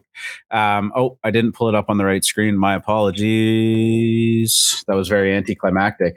Thought I was, I thought I was nailing it here. Um, everyone, welcome our new Little Lemons friend team member, the legend himself, Michael Rip. Rippe? Rip. Rip, Rippy, Rip. Rippy, Rippy. Rippy. Michael Rippy. Michael Rippy. apologies. I should have got that sorted out before. Uh, none of it, believe me, it was only till like a few days ago that everyone on the screen was like, "Oh, so that's who you pray." People would call him Rip, and look, Yeah. we affectionately call him the Rippler. He loves that. Sorry, Michael, if you're listening. All good. Michael Rippy is now our Lemon business dev manager. The Morning Squeeze is now an official Spaces for Lemons hosted by Michael, FMC, and Shadow Chasers. Ah. So much fun to come. We love the Lemons. Skipped right Um, over to official, right to official. No, it's great. Uh, Michael has now uh, become a member of the team. Huge congratulations to them. This is, believe me, if you know Michael, this is huge news. I'm so excited for it. And yeah, Morning Squeeze, we're now official. No longer do we have to say unofficial uh, lemon spaces. We are officially, uh, the Morning Squeeze is part of the Little Lemons NFT project. So very, Yeah. very excited, very happy. Tune in today, 12 p.m. Eastern, 9 a.m. Pacific. Con- congratulations to the three of you. Uh, well deserved. And, you know, um, you know, sometimes I, I feel a little bit of jealousy with Michael. You know, you hop off the, the show here and then you go hang out with Michael. And, you know, sometimes I, I listen to it and he's a, he's a, such a good host. And I say, you know, what's, what's wrong with me? But Oh, you no. too. Oh, you too. yeah, no, big big shout out there. Um, yeah, okay, let's start getting into some of the NFT drops that happened yesterday. We'll look at some of the stuff that was going down today. Um, you know, things seem quiet, but lots of stuff are happening. Antonyms was something that was brought up yesterday on the show. Seems like there's a little bit of hype around that now. The half of them have been released. The total collection is 8,888. These were, uh, I recall correctly, a 0.25 mint. I'm sorry if I got that wrong, but sitting at just under one ETH right now. So doing pretty incredible in regards to that. Gotta say, like, you know, 3D is kind of hit or miss for me. Um, it's not always in my wheelhouse, and I don't actively uh, uh, seek them out. But looking at some of the previews, these are you know they're kind of cool. They have a, definitely a unique style uh, with them, and uh, I, I, I understand why people are excited and and looking at these. Um, huge following on Twitter as well, but uh, but yeah, quite a good cook there. The only thing that I was having a little bit of a hard time. Oh no, I, I apologize. I forgot that I had found this little infographic that they did. Very hard to read this actually. Um, the Dutch auction is starting today uh, at 4 p.m. Pacific, so 7 p.m. Eastern time. The Dutch auction is starting at 20% above the floor price. So I'm assuming at this point we're looking at just over um, one ETH and it's dropping by 0.1 every 10 minutes. I do like that they're uh, pretty aggressively dropping the price, but I am surprised to kind of see a Dutch auction uh, going down in this market. The um, the the the overall marketplace seems to have rejected them pretty hard. Uh, there's definitely a black mark surrounding anything to do with like these mass scale Dutch auctions that are you know going down in, in this regard so i mean i'm going to be watching this with interest not minting it myself um, but we'll see if maybe there's some some reapproval there for these uh, interesting dynamic to just price it 20% above the floor and we'll see where it kind of mints Is out. That what they look like? That thing there? Well, that this is just kind of like in the style of their newsletter. This looks like it's pretty degraded in terms of like they um, all look like that. That's the style of them. Model? This is kind of well, this is the hate promo that they did. Don't love that, but this is like the model that they're doing. Yeah. Cool. This is definitely more of something that's like looking towards like a metaverse play. See one of these whatever. yeah, yeah. No, one of those comes up behind me in a in an alley. it depends which face. You know, this one kind of looks sad, and you're gonna say, "Oh, don't worry, little guy, it'll be all right." And then it turns it sideways. Yeah, little. If they come up to like my knee, I'm I'm fine with it. If these things are like eight feet tall, uh, it's very off-putting. But uh, yeah, eight feet tall. Yeah, this would be. You never, you know. But in the same way, if the lemons are eight feet tall, I'm going to be fucking scared shitless of them Did too. You know, after Pixel Lemons were announced, that was the first question I asked our young lemon lord Cenarius. How big are these lemons? I, this is what I wanted to. Are they? Are they real life lemon size? In other words, you could fit one in your hand. Do they come up to like your knee, your yeah. waist? Are they human size lemon? I mean, this. I cannot wait to see these things in the metaverse. I'm very. uh very excited. You know, it's a. I found out if you want the real technical answer, it's different for each metaverse depending on which metaverse you're in. There's actually, it's weird how that works. Uh, it's more, I thought it would be a fun question. It was more technical than I had expected. Um, so. Oh, this is kind of cool though. I'm just like scrolling through their Twitter. I oh, one of those. is asking, FMC, is that a sell the news kind of thing? Well, usually the saying goes buy the rumor, sell the news. And there has not been a lot of buying the rumor, my friend. So that's not quite sell the news situation, though. I'm not sure if they could go anyway. Sell if you want, but I don't even know if uh, you'd get zero at this point, where, you know, just the way it is, JCV. Are you talking about lemons? Yeah, I was talking about like yeah, that's what he was asking if this is yeah, yeah. I thought I thought so. Yeah, I couldn't yeah. I couldn't remember how long that was sent. I was trying to dissect it. Yeah, uh, rubber rubber duck party went down as well. Looks like there's some of them left for the public sale. Um, sitting at a 0.21 floor. Um, again, we had I, I, think some mixed feelings about these. I think by and large the art style is good. I just wasn't a fan of the dotted line, but again, like seeing the process work and whatnot on the uh, on the tweeters on the iPad or whatever system he was using there was kind of cool. I, I just love process stuff, right? And you know, it it kind of humanizes what's been made. You understand that like I think we all understand that with generative art, somebody is behind the scenes making it, but it's always great to actually make that connection too. Um, I don't know if you. Oh, sorry. Go ahead. Go ahead. I said this whole project quacks me up. Ah, Man, why didn't I think of that pun? You don't have to force it. No, I know that was. No, no, that was good. Oh, all right. Thank you. Thank you. Thank you. There, there, FMC. No, uh, rubble, rubber, rubble, rubber duck bath party uh, is going down at 11 a.m. It's a raffle mint for the rest of them. 1,400 left available, and they will be minting at 0.08 ETH. Pretty reasonable price, honestly, at this point. So, um, I guess at 11 a.m. in 13 minutes. Oh shit! Uh, if you're trying to get in on this and you're able to get into the raffle, I would, uh, I would go do so. Nothing wrong with them. Yep minting your battle fly in just over an hour. Well good luck um, well i was going to say good luck. Uh, good news my friend i do have that pulled up as well. Battlefly is going down uh, today setting up for a uh, noon pm e- noon pm noon eastern time uh, mint. 30000 of these are going down. You do have to have some magic in your wallet to do so, but the mint price is free. And uh, this was a project that I think we were both excited for. Uh, I'm I'm not going to be able to mint these, and that's fine.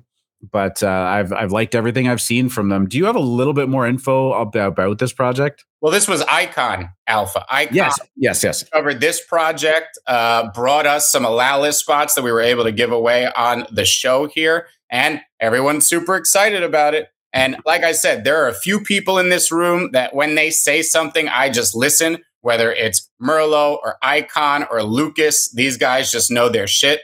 Uh, and that's why I think this is going to be an automatic cook.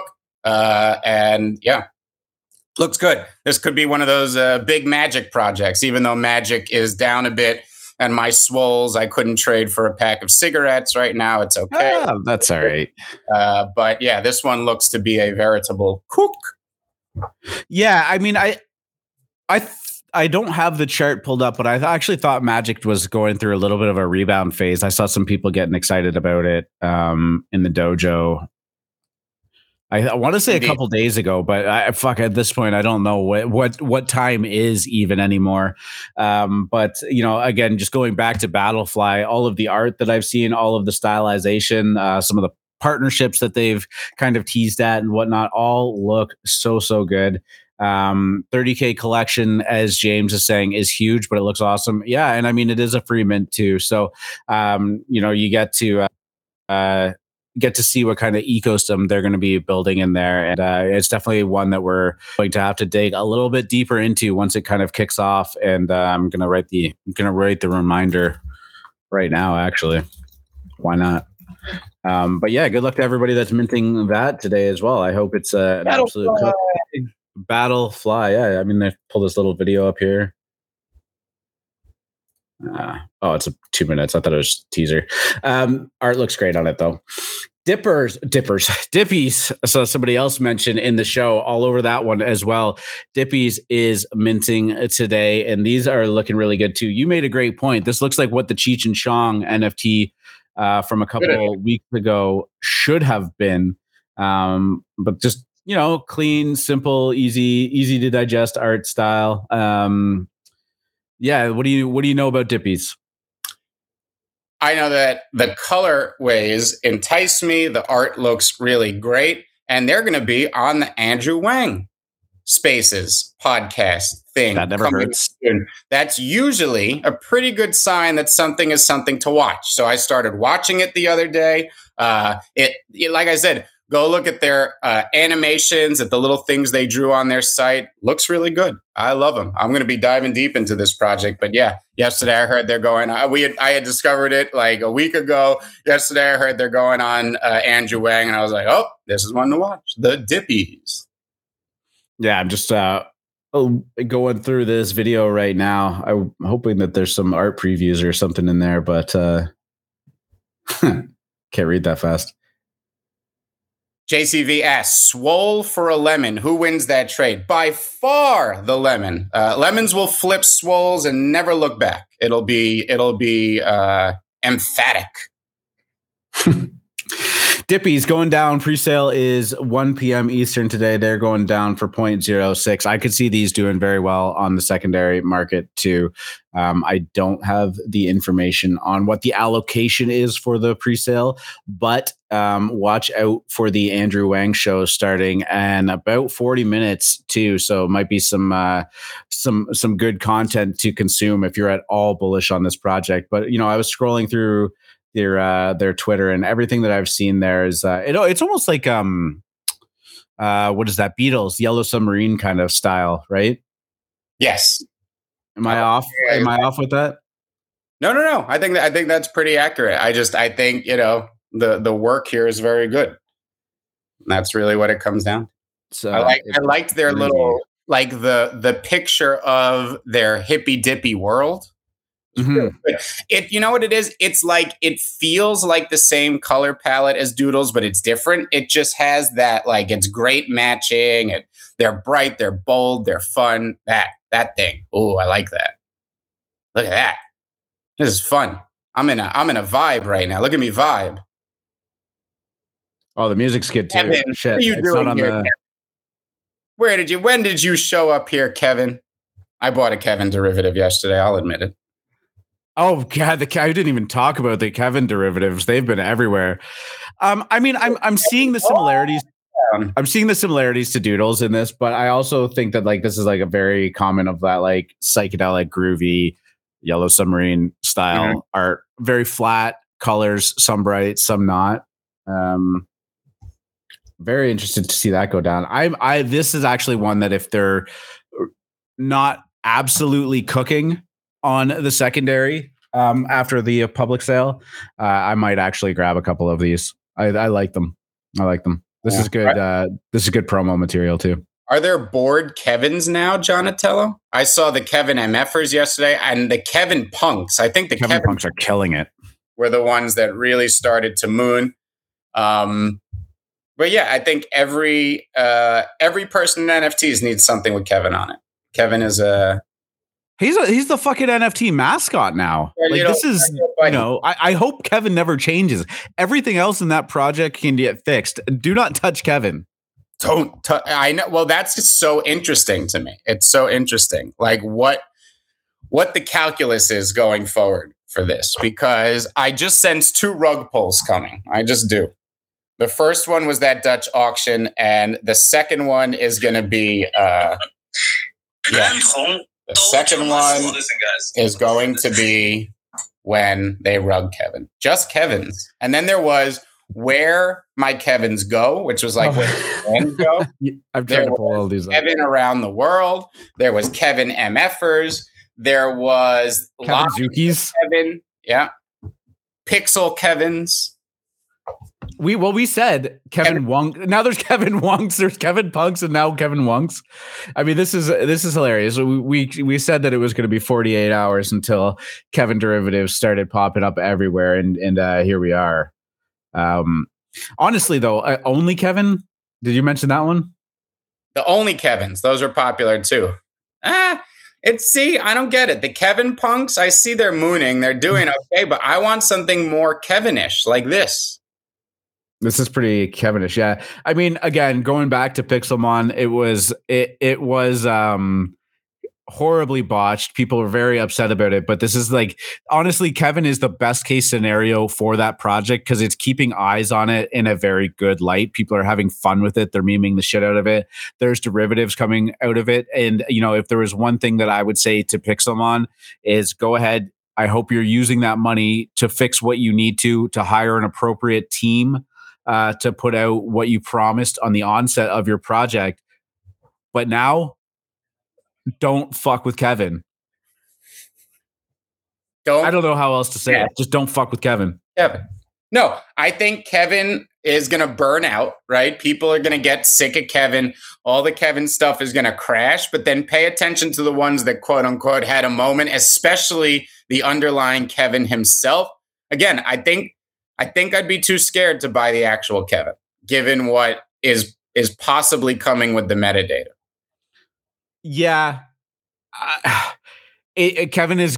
Yeah, I, I agree with that, but I gotta say, like, I gotta believe that for all of the the shit that this uh the Pixelmon team has uh has has put out to date that they will understand what they have in Kevin and and at least just lean into it. Maybe that will or won't be the case, but I'm assuming the community is going to speak up on Kevin's behalf and uh, and and keep Kevin in action here. On Kevin's behalf, what are we even saying? What? No, Kevin needs representation. Get this guy an agent. Get this guy, you know, a Hollywood movie, a Netflix Make series. he's not erased. We cannot erase Kevin. No, don't forget about Kevin. Kevin cannot be forgotten. no, and Zopal saying memes move markets. They absolutely do. Kevin, everybody in NFTs right now is going to look back on the this this this area of the NFT um, trend or, or, or NFT life cycle and see Kevin and remember it with fondness.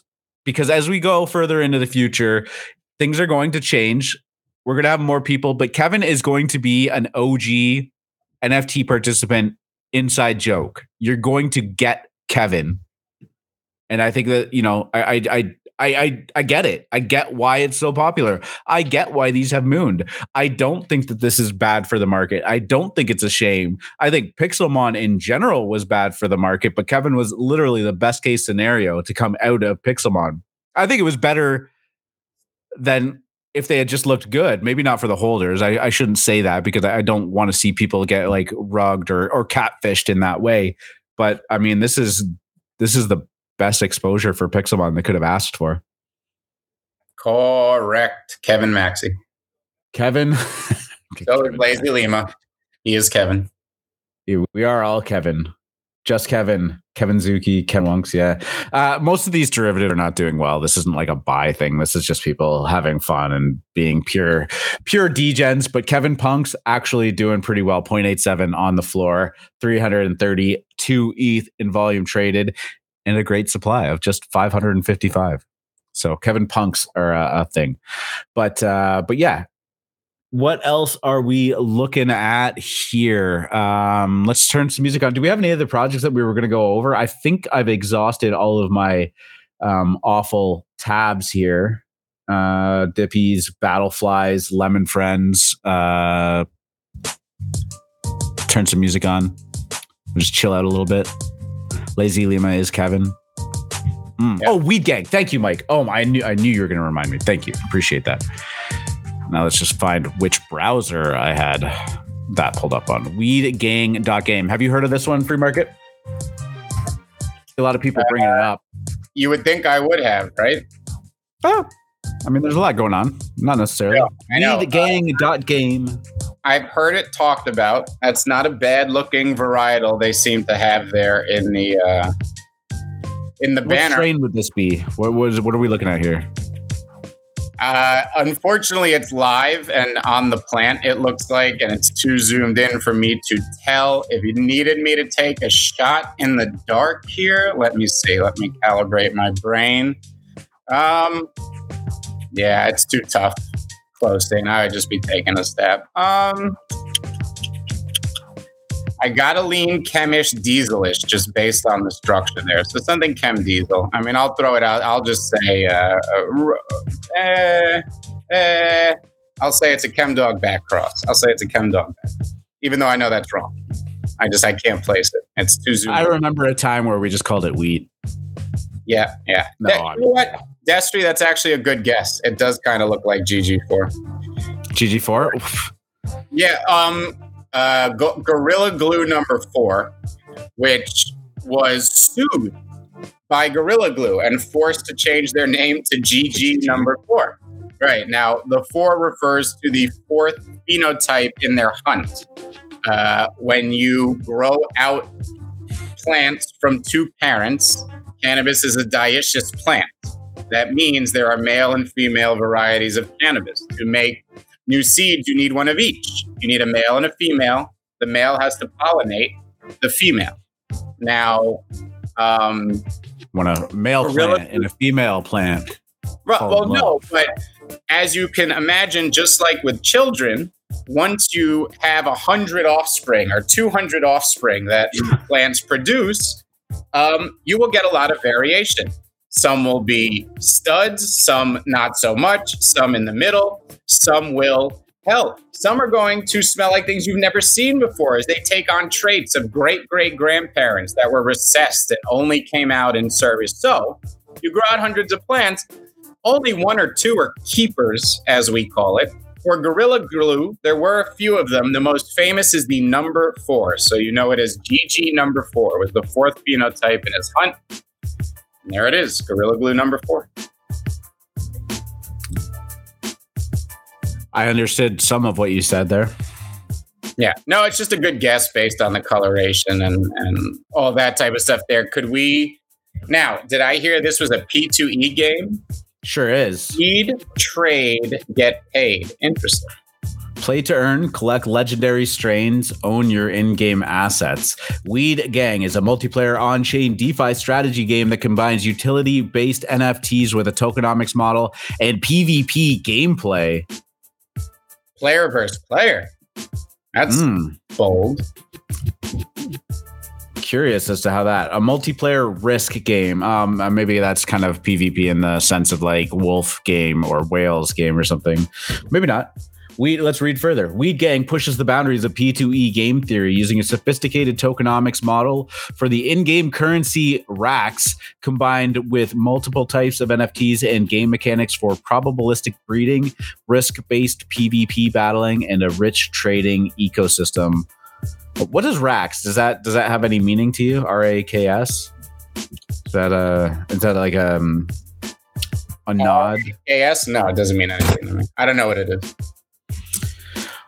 These are going down for 0.08. You could stake your strains immediately to generate racks, which will allow you to battle and breed. Oh, they must mean racks like uh, ten grand, right? Could be. A rack. That's what I that's what I thought. A rack, yeah. Dollars. A band is a thousand dollars, right? Yeah, rack, rack comes from the casino rack, right? Yeah, Of, yeah. uh, hundred dollar chips. Yep. Hmm. Yep. But I, uh, in my head, it's spelt with a C, so I get R A K S was their spelling. You said racks. R A K S is theirs. Yeah. Yeah, yeah, yeah. Why I had no idea what it meant. Very nice looking. Well, who's on the team? Let me see if it's anyone in the cannabis industry I know. We have Shaffin Diamond, Ryan Wilson, security and DevOps, Calvin Morrow, and Dan Sutton, community instigator. What kind of name is that? What, Dan Sutton? Community instigator. what in the? I don't know. Yeah, maybe it's just eh, eh, you know instigate some community. Oh, look at that, uh, R2. The founder is Canadian and appears to have a massive weed farm. Can we get an IRL interview? Hmm. I'm in. The fa- oh yeah, Mike is saying that appears to have a massive weed farm. I, I love when we say things like that. He appears to have a massive weed farm. I actually, I mean, I like all the visuals. It seems very niche and nerdy to me. Like, I, you know, but no, maybe they've simplified it enough. It's interesting. It's interesting. As somebody who's been deep in both industries, cannabis and NFTs, I have felt like nothing has quite honored cannabis yet, or nothing has been smart and I think, you know, art needs to move stuff forward. Like just slapping the word weed on art isn't it. So maybe this concept is. I, I'll get, I'll dive into it and see it here. But up till this point, I haven't seen anything cannabis related I've loved. But I'll I'll dig it on Weed Gang today. Yeah, you. I, oh, it's uh, yeah, 5 p.m. Eastern going down too. For Mhm. those who know. Uh, I mean, I like the people talking about it. You seem to have like an interesting take on it. I might might stick around and see. Uh, I guess that's pre-sale. I'm not going to be able to get in on that now. They did a spaces with MVHQ, Doodles, Yep. and have a lot of interesting videos on cannabis farming. Interesting. Interesting. That's cool. Thank you. Thank you for bringing that up. I uh, I saw it on the uh, the daily drops in Alpha Mint. Um, Now, if it had said I like whiskey game, dude. I would have clicked on it. I didn't know Doodles would host a project like that. That's it. do they do? Ah, Doodle's pretty out there, man. Yeah, I know. Doodles. Are, I love it because they're like you think they're like these elite. You know, there's certain projects that aren't going to fucking host Weed Gang in their uh, in their whatever, right? Like I, I won't name them, but there are certain wholesome wholesome projects that wouldn't host something like Weed Gang. cool cats. Excuse me. Excuse me. I don't even know what that is. Uh, yes, I, I, you know, I'm. What I guess it was a, a Spaces on on Twitter, but I'm wondering if it was in their Discord doodles. I guess not. I got to start wa- listening to those doodle spaces. The thing is, they're always competing against us. That's why. the, Uh, you have a space that's coming up today with Maz, I believe, right? we do. Yes, we're. There's a scheduling. We have to finish up. We have to get the scheduling lined up. So I don't have a time uh, for you right now. We're discussing that. We ch- we are trying to make it uh, easier for people in the European time zone to tune in because when we were doing 9 p.m., uh, obviously it was close to morning in Asia and evening in America, but Europe was kind of squeezed out of that. So we're trying to figure out a better time um, for that. And hey, ogres have almost minted out. We're at 2800. I'm hoping I could sneak one more in here um, before they run out. Uh, but yeah, we'll see. Dope. Um, for anybody that's interested, we got about maybe uh, 15, 20 minutes uh, left in the show ish. If you want to come up on stage with us, the link is up in the AM show chat for the Moon Lounge members, as always. More than welcome to. I think we got some other stuff we can go over too. Um, Jurassic Forest saying rack of high society equals ten thousand dollars, and I gotta say the only thing that I can ever think of is uh, Mike McD asking for three racks of high society as he walks into, um, oh, what's his name's uh, poker club? Poker Club? Stack And- of high society, yeah. Oh, rack of high society, stack, yeah, three stacks of high society. That's right. Um, Rounders, what's uh, what's the the guy's name? John Malkovich plays him. Uh, Teddy KG. Oh, Teddy KGB. Yes. Hmm. I gotta. I'm due for a watch of that Won't movie. Splish my put. Splashing the fucking pot. Don't splish the fucking put. You know what? It's it's actually funny. I don't know if you've watched Billions, but he basically became that character for uh like a season and a half. Yeah, it. yeah.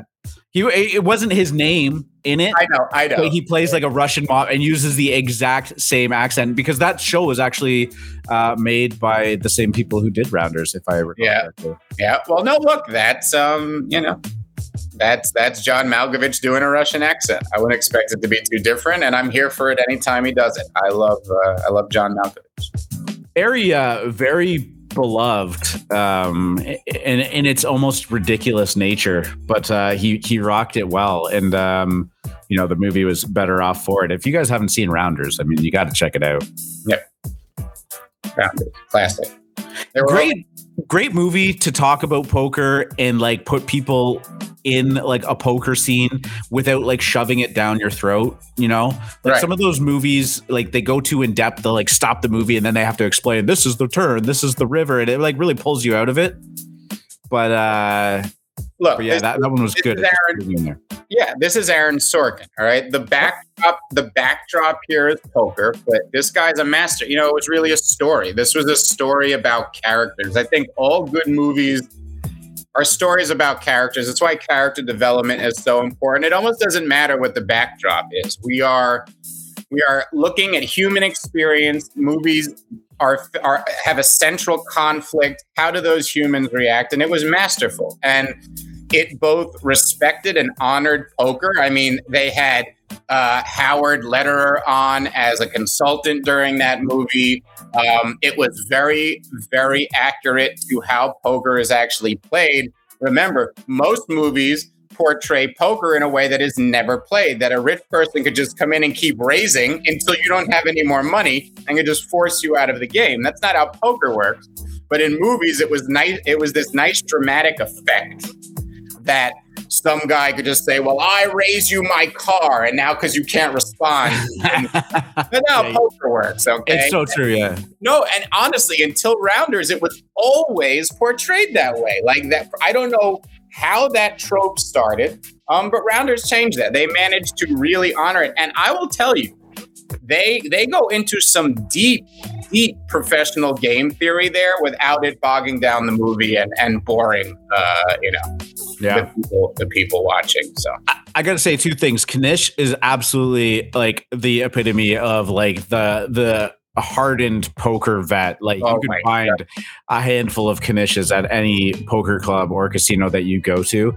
Um, played so well, and the the initial hand, that bad beat on the river. Like most of the time, that's such a like a cheesy trope of like this like ridiculous straight flush beat by a royal flush pulls four of a kind and then it's beat by like you know a one like that that hand was such a real hand and i just i felt my heart sink. And it wasn't because it was ridiculous because i've been there when you're watching that and you're like i've got it. I've got the the, the nuts. This is my chance and like you just get fucking slammed down it hurts you it don't know. hurts so much and my heart sank the first time i saw that It's so true. It's so true. It's very hard to not make it contrived, in a, you know, because we always say that's why live poker was so interesting. Because if you had seen the things that happened in live poker and someone Oh, made yeah. a movie about it, Oh, you yeah. wouldn't you'd be like, "Oh, psh, that's not believable." You would think it was contrived. They always say fact is much stranger than fiction. Okay,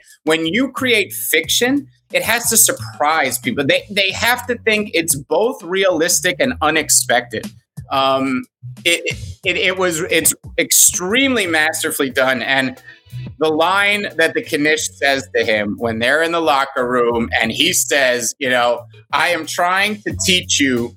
Uh, how to play off of my bad beats, okay? And you're not listening, right? This is this is what you know. You're a young kid we all have something we're great at, you know, but what makes you great is also your Achilles heel. And that was the central conflict of this movie, whether people realized it or not. What makes you great can also take you down.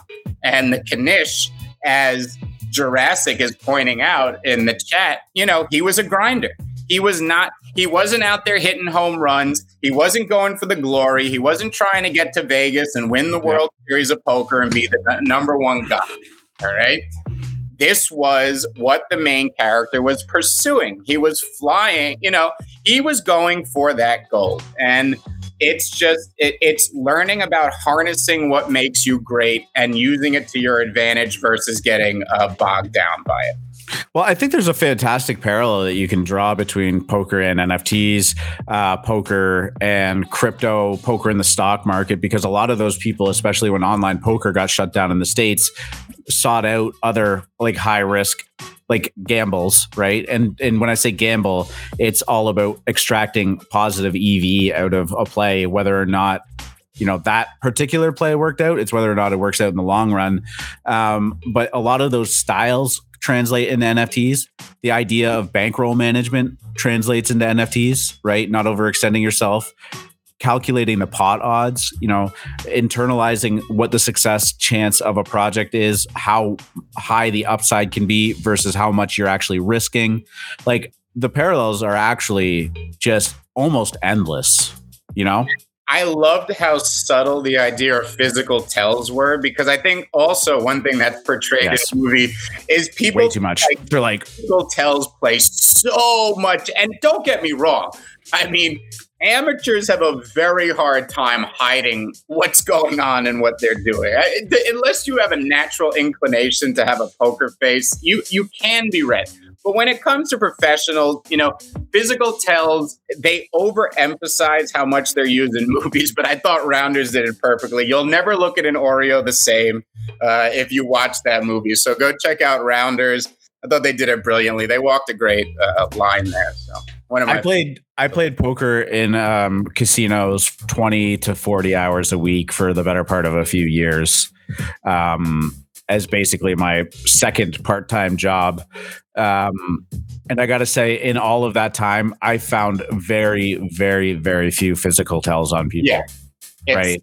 It's Like- rare than you think. And the thing is, you need a sample size too. Like you can't right. just be, like- yeah, like you need a, you need to be playing with this person for several hours, and it being like you know spot on every single time. You can you can pick that up, And or, you or you have a long history with them. But days and months before you can really uh, Yeah. zero in on a physical tell and, and say that it's actually something. But yeah. yeah, yeah. Um, some of the stuff you see there though in casinos, like oh my god, we we call each other degens in the uh in the the NFT world and whatnot, but uh, some of the stuff was just absolutely mind blowing. Like just whew. It was invented in, in poker, guys. The, what you know is degen was invented in poker. I mean, you know, poker tournaments are long. They're drawn out. There's nothing to do when you're not in a hand in between hands and shit. So poker players come up with creative ways to pass the time like props, which is betting on which colors come out on the flop. So even if you're not in the hand, you'll pick, say, you'll pick hearts. And if the flop comes out all hearts, you have to pay the other person. You'll say, all right, let's play props, $200 each. You'll take a set like I'll take aces and I'll take hearts and you'll take jacks and you'll take spades. And anytime it comes out on the flip, that's what poker players do. Phil Ivey was one sitting in the airport. They were the flight was delayed because of weather. They were waiting for a plane. They were betting ten thousand dollars on raindrops on the window. Which one would get to the bottom first? It was three poker players all waiting for a plane. Oh, They sat by the window at the airport. Raindrops hitting the window. They'd each pick one and race them to the bottom of the window and see who. Uh, I remember, uh, um, like even just some of the ridiculous prop bets of like in Vegas during the World Series. You know, they would bet somebody that they had to shoot um, uh, 50, 54 holes of golf in like under eight hours, and they had to shoot below like an eighty on at least one of those rounds or something. Yeah. and uh, like this guy, I, it might have been less than eight hours. It was like a ridiculous, and like he would literally, like literally just shorts and t-shirt in his bag, no cart, by the way, too sprinting through the desert and like they would put like three hundred thousand dollars on this shit. Like it was it was wild some of the stuff that people were doing. Like pure degen gambling. gotta love it. Fun. And man, every time we talk about this, I'm like, Vegas, I gotta go to Vegas soon. I haven't been in a while. This Gotta go to Vegas. Uh yeah, you want to do it in the summer? Yeah. that's when the World Series is. Yes, that's true. Yeah, the action comes in. Should be the first uh, first time in a few years that it's actually going full force too. Yep. Seems to be the case. Awesome, guys! Thank you so much for uh, for hanging out with us at the end. We kind of just started rambling on about poker, but uh, somebody's asking when AM poker. Uh, let's let's try and set something like that up. You want to do a poker stars thing? Uh, Put the lemons in the middle. I think that sounds beautiful. Lemons in the middle. Hmm. No, no lemons. We can do I, I would never risk it. As much as they're being fudded in the Degen dojo, I would never risk my precious lemons. It doesn't matter. No, let's uh let's do it. We'll figure out something. Uh what is it? Poker Stars has a home game feature where you can do private invites and uh and set it all up in that regard. Yeah, yeah, yeah, yeah, yeah. It's super fun. We should do it for AM. Let's do it. Let's do it. Uh yeah, you know what? Let's wrap the show up. We'll hop on a quick call, try and bang out a, a, a schedule for that and um announce it coming up. Boom, boom. I think we can do that. Guys, thank you so much for uh, tuning in. If any of you tuned in late, as always, the entire show is going to be up on YouTube and Spotify for your listening or viewing pleasure. Uh, we talked a lot about the macro markets going in again. Looks like we could be maybe seeing an uptick, but again, we are headed into March, which is notoriously rough for cryptos and maybe by extension NFTs. Um, we talked about Dolly Parton releasing a uh, NFT. We talked about CatBlox' partnership with Puma. Puma entering the space. An interesting discussion uh, ensued from that, and it's always very exciting to see brands like that jump in. Uh, cool Cats announced that the um, game is going to be uh, postponed indefinitely, and when I say indefinitely, I just mean when it's ready, it'll be ready. They're not setting any more expectations about when that will be. And, uh, you know, it could be sooner, it could be later. It seems like they're at the mercy of a couple of other factors as well. Uh, but yeah, great discussion about that and um, and and where they're going. Talked about Doodles a little bit. The spaceship or the space Doodles maybe has a game attached to it. Antonym dropped, doing very well. Public sale is coming up. Rubber Ducks. Thank you to uh, Jonatello uh, who mentioned they just sold out. Floor has taken a little bit of a slide since then. 0.17 last time I checked it out. Uh, Dippies. We talked about Battlefly. Uh, congratulations to FMC and his host, co-host uh, Michael Rippey for you know making it on as an official Lemon Spaces. Awesome stuff. Talked a bunch about the uh, Kevin uh, Kevin saga, I guess we could call it. Um, all the derivatives coming out, some of them doing well, some of them not. Uh, somebody asked if you were if they were missing out by not participating in the Kevin drops. No, I don't think so, but it is fun and it is uh, as pure degen. Um, we capped it off with some weed gang discussion. Thank you for bringing that up, Mike. We were uh, not, yeah, I think it looks good. And then uh, we we kind of finished off the show with a bunch of poker talk. So that's where we are right now. Uh, D Nice, good morning. You're uh, here a little bit late. We are actually just wrapping the show up, but we appreciate you coming nonetheless, guys. Thank you so much. As always, love doing the show. Love seeing everybody in the uh, in the crowd there. Free market. You want to do the thing? Say the words. Good luck at the tables, Degens.